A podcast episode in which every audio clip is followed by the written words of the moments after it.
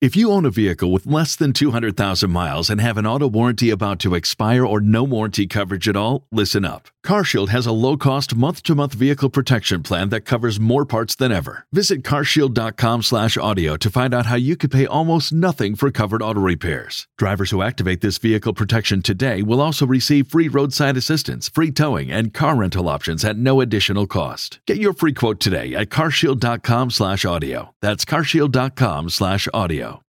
R slash AskReddit. Divorce lawyers of Reddit. What's the most screwed you've seen someone? Does it count if I divorced a divorce lawyer? We were very young, 26 I think when we separated, were together little over 3 years.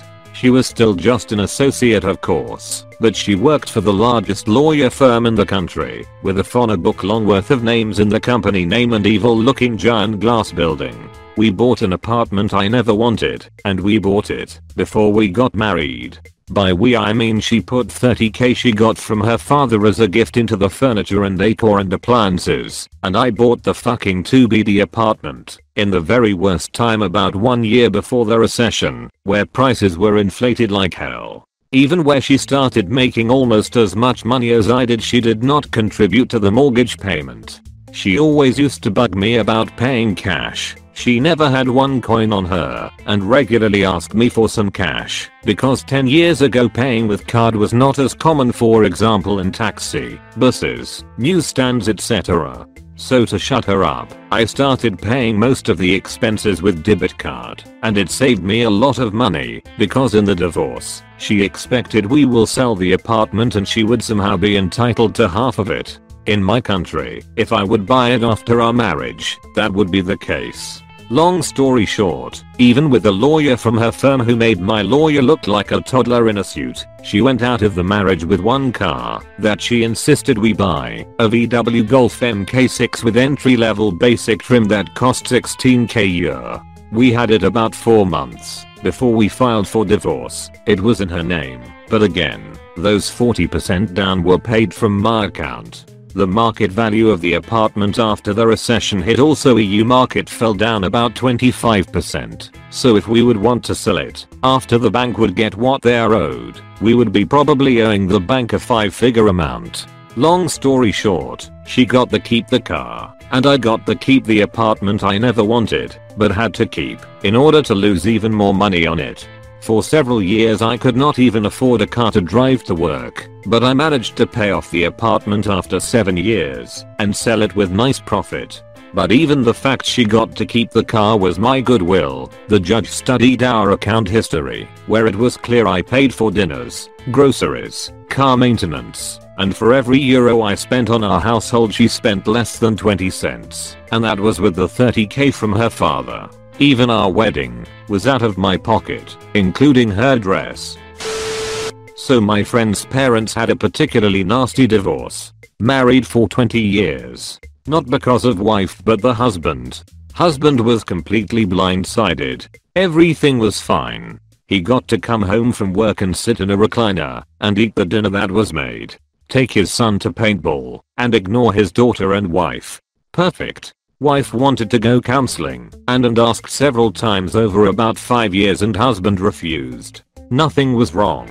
Well finally wife wanted out and filed for divorce and moved out while husband went on a 4 day paintball trip. Well it goes from there. He wants to have a family meeting so she and kids go over and are ambushed by his redneck trash of family. He has a gun. His friend tried to physically restrain his daughter, my friend 19 at the time, but her brother 15 got him off her.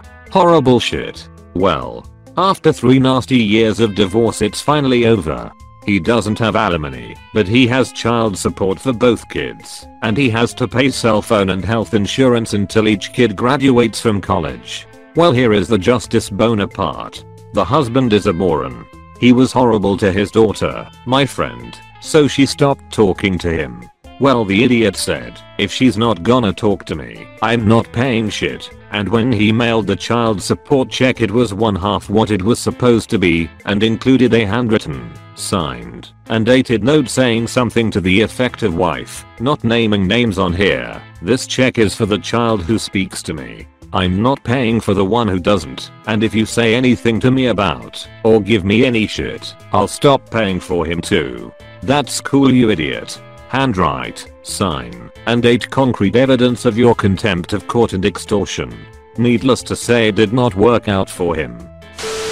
One of my father's friends tried to solve the earth before getting divorced. A rental house and a cabin were deeded to relatives. The cars they drove every day were sold to other relatives for tiny sums. Stocks handed over to a trust for the children. etc. He even vanished a chunk of cash from the company he co-owned with his wife using funny invoices and stopped paying himself a salary, electing to burn through their personal savings for over a year instead. He learned that judges really really hate when you try to hide or intentionally diminish assets, and they will absolutely refer you to prosecutors for fraud. I don't think he did any jail time in the end, but his ex-wife got everything, plus the satisfaction of firing him from his own company. The couple that previously owned my house I now owned it that. Not sure which went scorched earth though. I was renting through a property management company. Then one day, I got a letter from the management company saying that I could not renew my lease as the house was entering foreclosure. I freaked as I liked this house and wanted at least a couple more years before buying. Well I went online to search and found that not only was it being foreclosed upon, it was bought at county auction a couple months prior i.e. it was a done deal. I called the property management company to set up some viewing of new homes, and the representative gave me some more details. Basically the couple had about 10 homes as investment properties, but they are going through a divorce. Whoever handled the finances stopped paying all the bank loans and property tax. The property management company had 10 families going through the same shit I did. I actually really liked the home. Wish I knew it was going to auction as I would have been there to bid. What ended up happening was I met the new owner who showed up at my doorstep telling me he owned the house. We spoke, I got his details, and ID and verified he was the new owner. He wanted to flip it, assuming it was a trash rental house, since he bought from auction site unseen. We made an agreement that I would buy it, as long as prices worked out in each of our favor. I paid rent to him during that time, and 6 months later we closed. But holy crap, Whoever was the finance handling person of that couple in the divorce threw away 10 houses and probably hid the rent money income during the time they did not pay banks slash taxes just to screw over the other person. I regularly get mail for them, lots of court notices which I have to return to sender, always with Mr. or Mrs. last name, from a law firm or the county. Friend of mine is a divorce lawyer his favorite is the time the husband in a bitter divorce got some slimy lawyer and said he would outlawyer her and break the bank before giving her anything she wanted. This was in front of my friend, a lawyer. He looks at her and says I'm working for you pro bono, free, from this moment forward. He looks back at them and says I got all day. My wife's ex-husband tried this regarding child support they agreed to work on a payment outside the court system because it would save both parties money. He told her he could afford $200 a month, maybe $250 a month, but that would be the absolute most he could do. She felt that was a little low, but told him to let her think it over and she would get back to him. He then spent the next several days asking her if the $200 figure would work because he knew someone who would type it up and then they could both sign ended up finding the state guidelines for calculating child support payments and plugging in all the numbers said his payment should be $800-850. She countered with asking for $400 because we didn't need the full amount to take care of the kiddo, buy him things he needs on top of doing fun things.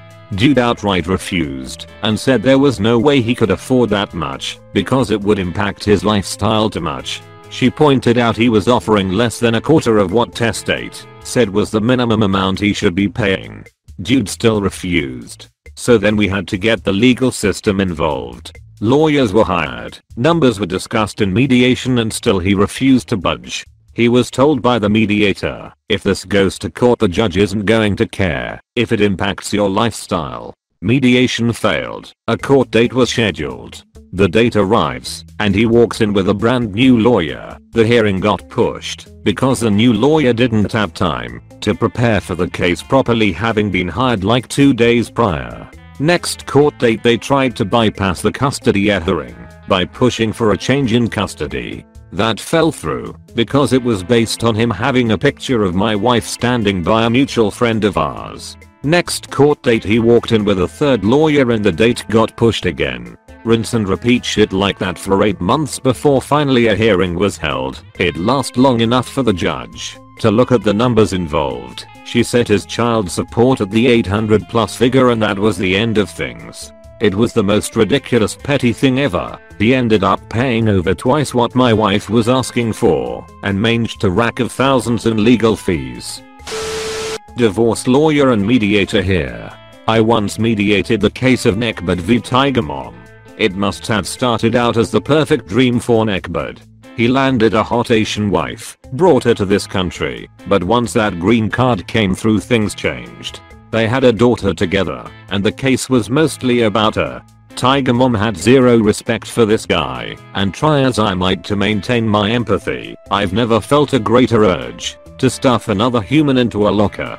Two of his demands really stand out. He asked for the following injunction. Tiger Mom shall be enjoined from discussing Neckbeard's weight in a derogatory manner. Specifically, Tiger Mom may not refer to Neckbeard as fatty, tubby, pudgy, or Baymax. Normally I wouldn't take an offer like that to the other side. I'd normally help a guy come up with something more sensible, but everyone, including his lawyer just could not take this guy seriously, so I wrote that out verbatim and trotted over to Tiger Mom's room. Of course she thought it was hilarious.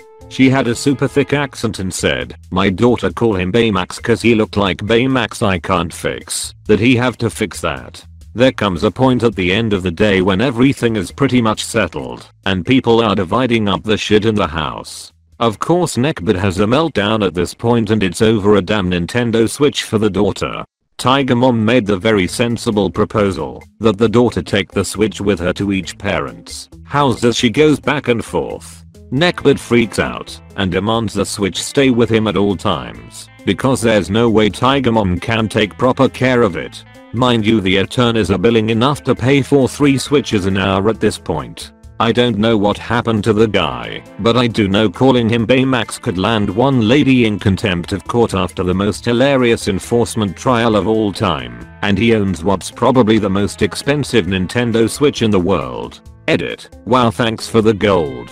A little extra info. Based on some of the comments, yes I'm a jerk, and I was a bit of a bully here. I could have presented his offer more diplomatically, but life is short, and I knew it was gonna be a good story, and I had to hear the Baymax story from Tiger Mom.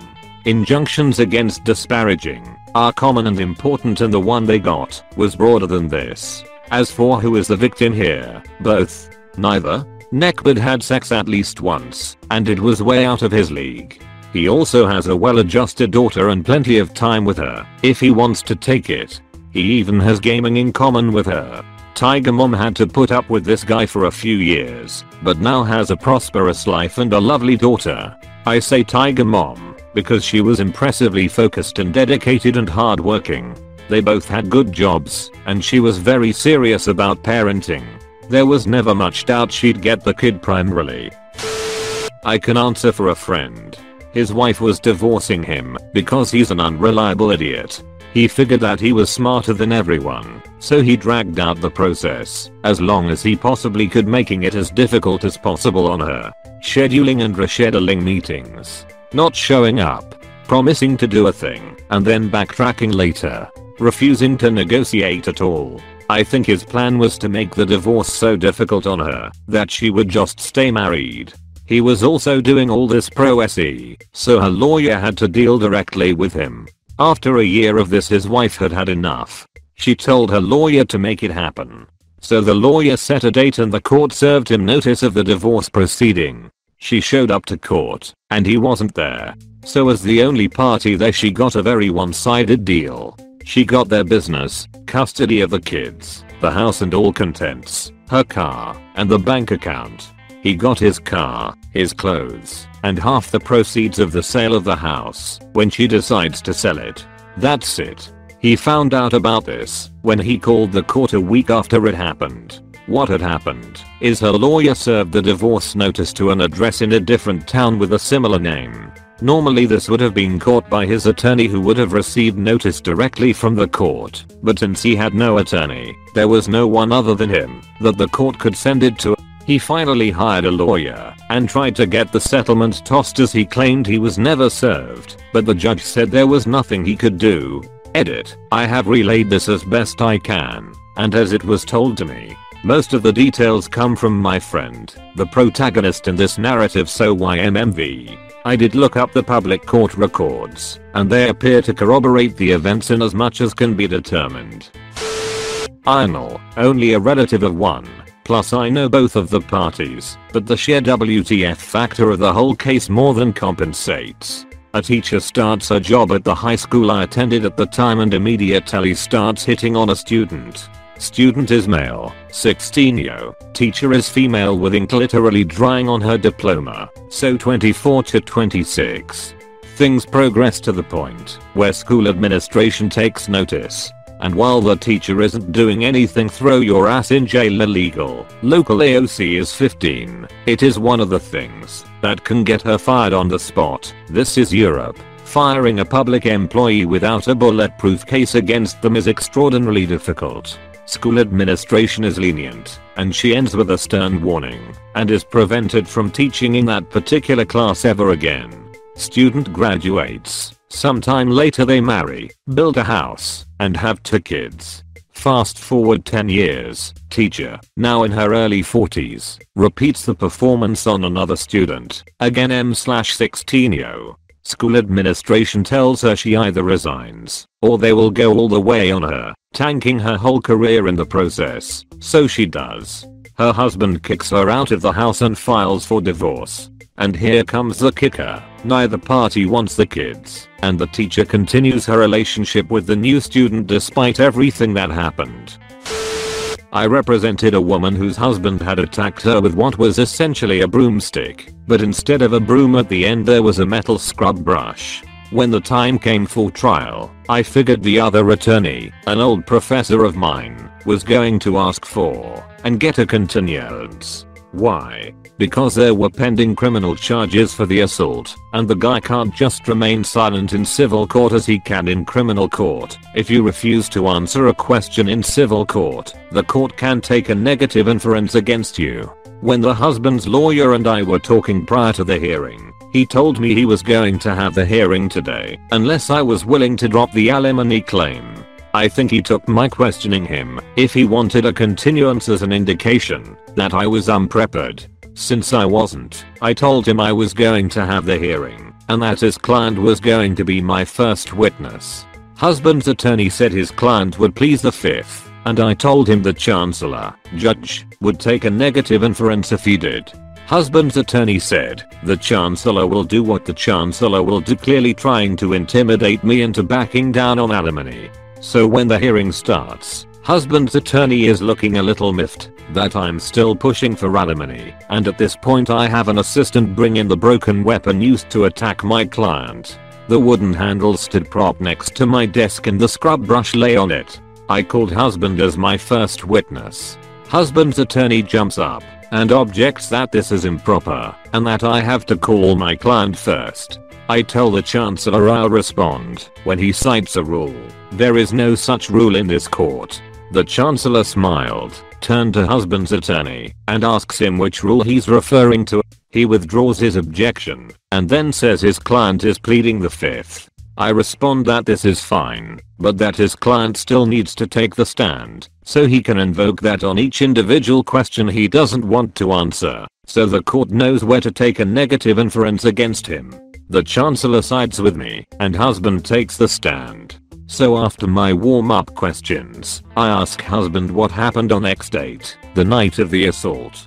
He contends wife had driven donuts in the yard he had been working on, and that she then got out of the car and started swearing at him. Me, that made you angry didn't it? Him, it was disrespectful. Me, that made you angry, didn't it? Him, it would have made anyone angry. Me, slow enough that it sounds like I'm talking to a foreign toddler. That, ma, d, u, and, gry, didn't it? Him, it sure as hell did. Chancellor, if you swear again in this courtroom I'll have you arrested.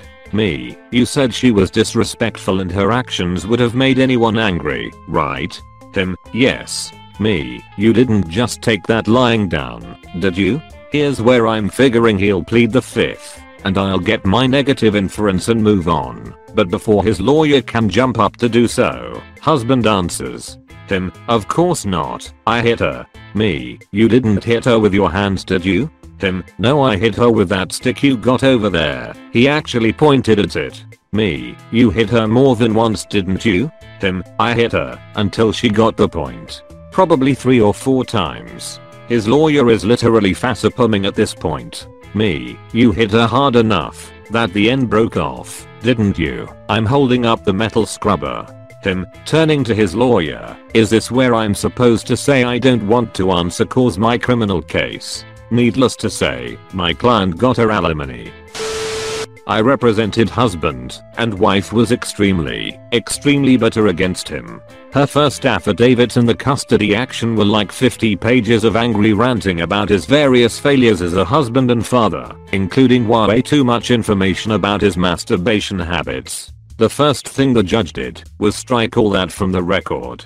Husband was not the greatest husband or father, but he certainly wasn't the type of violent deadbeat who deserved to never see his kids again, which is exactly what wife was going for. The property division and custody fight dragged on for about 4 years before I got on the file, and husband hadn't seen his kids for about 3 of them. Wife made application after application for parental evaluations and supervised visitation and restrictions on husband's new girlfriend from being around the kids, and on and on and on. Simultaneously, the property division was extremely contentious as well. These were solidly middle class folks. The only reason wife could afford to drag it out so long was because she had a ton of her own exempt money that she was perfectly willing to burn on making sure husband was as screwed as he could possibly be. Her lawyer, my god, what a piece of work. I hated wife's lawyer so goddamn much. Absolute dragon of a woman. She drove me all the way around from Batchet to Stockholm Syndrome by how hard she refused to ever compromise. She's the number one lawyer I would recommend to anyone who A. wants to skullfuck their ex and B. has a spare $100,000 to pay her. Eventually we got the property divided, the divorce finalized, and the first visit husband had had with his kid in a couple years. Surely everyone was tired of fighting by this point. Haha, no. Wife immediately filed to move with the kids to another jurisdiction, where she had more family support.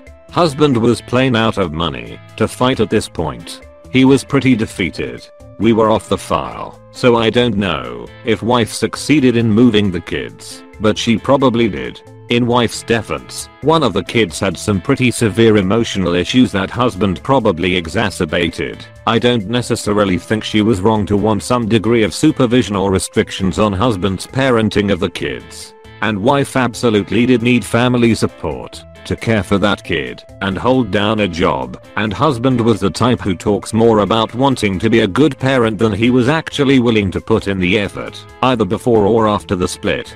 But, my god, couldn't they have reached a compromise on the parenting and property, and then spent all that money on therapists and visitation supervisors, and parenting classes instead of on goddamned lawyers? Jesus. Edit. For all you're saying, that wife should have lost custody. What if I told you that best interests of the child is not in fact code for punish the bitch ex-wife? Kids were definitely better off with wife as a whole. I think the thousands spent on the legal battle could have been better spent, but husband wasn't contesting wife's status as the better parent to have primary custody.